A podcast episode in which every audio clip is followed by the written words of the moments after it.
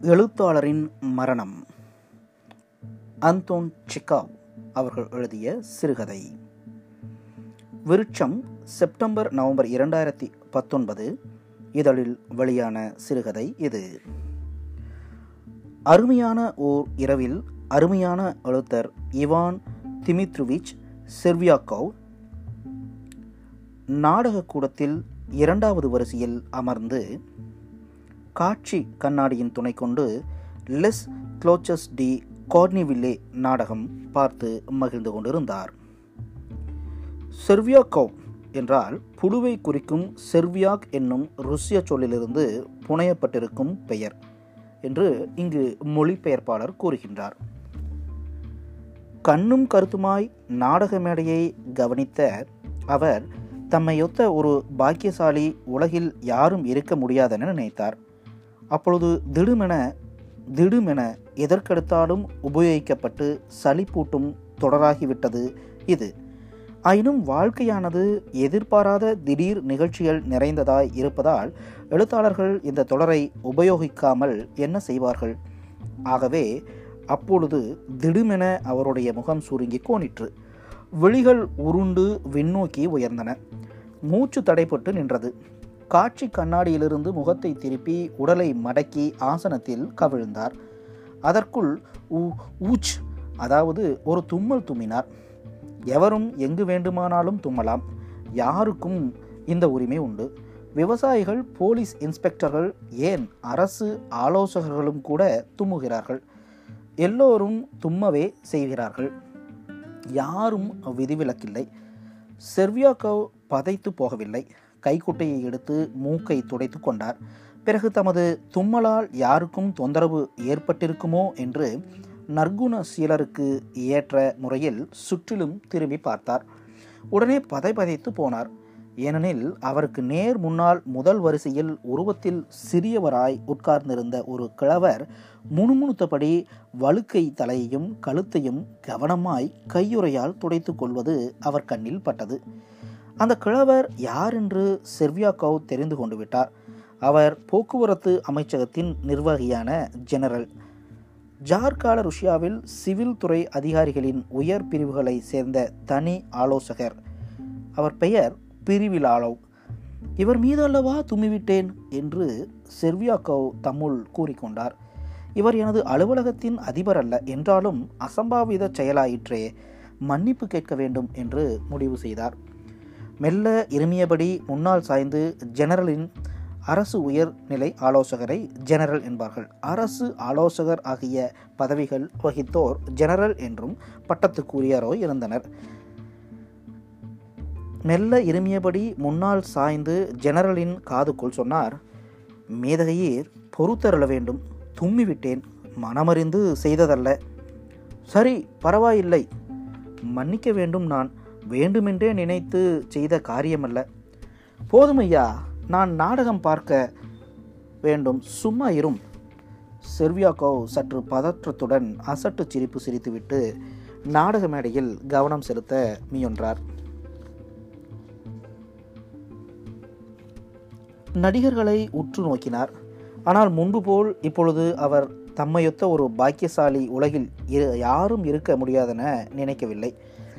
தவறளித்து விட்டோமே என்ற மன உறுத்தல் அவரை அரித்து தின்றது. இடைவேளையின் போது பிரிலாலாவின் அருகே நடந்து சிறிது நேரம் தயங்கி நின்ற பின் மனதை ஒருவாறு தைரியப்படுத்தி கொண்டு பாதி வார்த்தையை விழுங்கியவாறு கரகரக்கும் குரலில் சொன்னார் மேதகையீர் தங்கள் மீது தும்மினேன் மன்னிக்க வேண்டும் தவறாய் நினைக்கலாகாது வேண்டுமென்று செய்ததல்ல. என்ன இது? அப்போதே மறந்துவிட்டேன் இன்னுமா அதை பற்றி பேசணும்? என்று பொறுமை இழந்து அடி உதடு துடிக்க கூறினார் ஜெனரல். மறந்துவிட்டதாய் சொல்கிறார். ஆனால் அவர் கண்கள் ஒளிர்வதை பார்த்தால் நன்றாய் இல்லையே என்று எண்ணிய செர்வியாக்கோ நம்பிக்கை இல்லாதவராய் ஓரக்கண்களால் ஜெனரலை நோட்டமிட்டார். என்னுடன் பேச அவருக்கு விருப்பமில்லை. விளக்கமாய் அவரிடம் சொல்ல வேண்டும். தும்ம வேண்டுமென நினைத்து செய்ததல்ல. இயற்கை விதி என்று விளக்க வேண்டும். இல்லையேல் அவர் மீது எச்சில் துப்ப வேண்டும் என்று நான் இதை செய்ததாய் நினைத்து கொள்வார். இப்பொழுது நினைக்காவிட்டாலும் பிற்பாடு அவர் நினைக்கக்கூடும். வீட்டுக்கு திரும்பியதும் செல்வியாக்காவ் தமது கண்ணிய குறைவான நடத்தை குறித்தும் தன் மனைவியிடம் சொன்னார். ஆனால் மனைவி இதை பெரிதாய் நினைக்காமல் அலட்சியப்படுத்தியதாய் அவருக்கு தோன்றிற்று. கனப்பொழுது கலங்கவே செய்தாள் என்றாலும் பிரில்லிலாலோ நமது அதிபரல்ல என்பது தெரிந்ததும் அவள் தைரியம் அடைந்து விட்டாள். எதற்கும் நீ போய் அவரிடம் மன்னிப்பு கேட்பது நல்லதென நினைக்கிறேன் என்றார் இல்லையே நாலு பேருக்கு முன்னால் பாங்காய் நடந்து கொள்ள தெரியாத ஆளாய் உன்னை அவர் நினைத்துக் கொள்வார். ஆம் அப்படித்தான் நினைத்துக் கொள்வார். மன்னிப்பு கேட்பதற்கு எவ்வளவோ முயன்று பார்த்தேன். ஆனால் அவர் ஒரு விபரீத மனிதர். நல்லபடியாய் ஒரு வார்த்தை சொல்லவில்லை. தவிரவும் பேசுவதற்கு அவகாசம் கிடைக்கவில்லை. மறுநாள் அன்று செல்வியாக்காவ் தமது பணித்துறைக்குரிய புதிய நெடுங்கோட்டு அணிந்து முடியையும் வெட்டி கொண்டு தமது நடத்தை குறித்து விளக்கம் அளிப்பதற்காக பிரில்லலாவிடம் சென்றார். ஜெனரலின் வரவேற்பை நிறைய விண்ணப்பதாரர்கள் கூடியிருந்தனர். ஜெனரலின் வரவேற்பறை நிறைய விண்ணப்பதாரர்களால் நிரம்பியிருந்தது. ஜெனரலுக்கு அங்கு வீட்டிலிருந்து விண்ணப்பங்களை வாங்கி பார்வையிட்டுக் கொண்டிருந்தார். கூடியிருந்தோரில் சிலருடன் பேசி முடித்த பின் ஜெனரல் தமது பார்வையை உயர்த்தி செர்வியாக்கவின் முகத்தில் பதிய வைத்தார். மேதகியர் நேற்று இரவு உங்களுக்கு நினைவில் இருக்கும் அர்க்காதியா நாடக மன்றத்தில் என்று ஆரம்பித்து நான் தும்மினேன். அதனால் தங்களுக்கு மிக வருந்துகிறேன் என்று இழுத்தார். அடே அபத்தம் அபத்தம் என்றார் ஜெனரல். பிறகு அடுத்தவரை பார்த்து உங்களுக்கு நான் செய்யக்கூடியதென்ன? என்று விசாரித்தார். செர்வியாக்காவும் முகம் வெளிறிவிட்டது காது கொடுத்து கேட்க மாட்டேன்கிறாரே என்று தன்னுள் கூறிக்கொண்டார். அப்படியானால் கோபப்படுகிறார் என்றுதானே அர்த்தம். இதை இந்த நிலையில் விட்டுவிட்டு நான் போகக்கூடாது. விளக்கமாய் அவரிடம் சொல்லியாக வேண்டும். கடைசி விண்ணப்பதாரருடனும் பேசி முடித்த பின் ஜெனரல் தமது தனி அறைக்கு போவதற்காக திரும்பிய போது செர்வியாக்காவ் அவர் பின்னால் ஓடி முணுமுணுக்கும் குரலில் சொன்னார் மேதகையீர் மன்னிக்கணும். என் தவறுக்காக உள்ளம் குமைகிறேன். இல்லையே எனக்கு இந்த துணிவு வந்திருக்காது. மேதகீரை தொல்லை செய்ய நினைத்திருக்க மாட்டேன். ஜெனரல் வாய்விட்டு அளப்போகிறவர் மாதிரி தோன்றினார். விலகி போய்விடும்படி கையை வீசி காட்டினார். என்னை கேலி செய்யாதீர் என்று சொல்லி செர்வியாக்கவனுடைய முகத்தின் எதிரே கதவை தள்ளி மூடினார். கேலி செய்கிறேனா?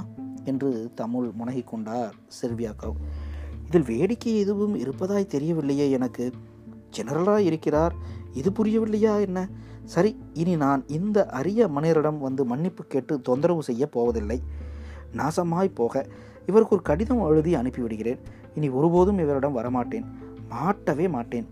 வீட்டுக்கு திரும்பி நடந்தபோது செர்வியாக்காவின் மனதுக்குள் ஓடிய சிந்தனைகள் இவை. ஆனால் அவர் இந்த கடிதத்தை எழுதி அனுப்பவில்லை. எவ்வளவோ சிந்தித்து பார்த்தும் அவரால் அதன் வாசகத்தை தீர்மானிக்க முடியவில்லை.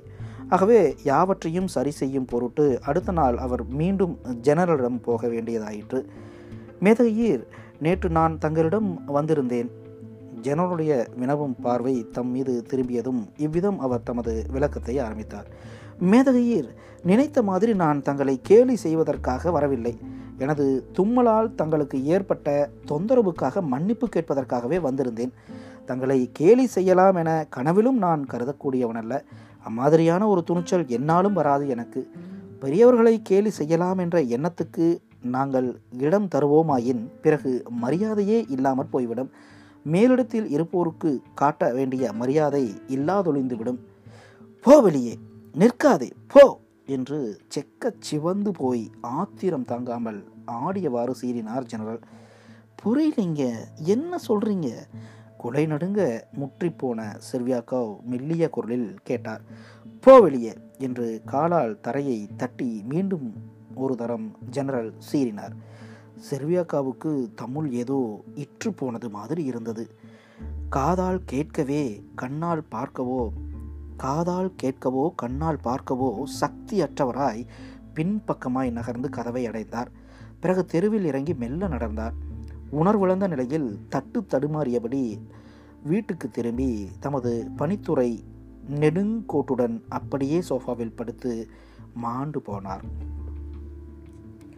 ஆயிரத்தி எட்நூற்றி எண்பத்தி மூன்றில் ஆந்தோன் செகாவ் எழுதிய எழுத்தரின் மரணம். சிறுகதை.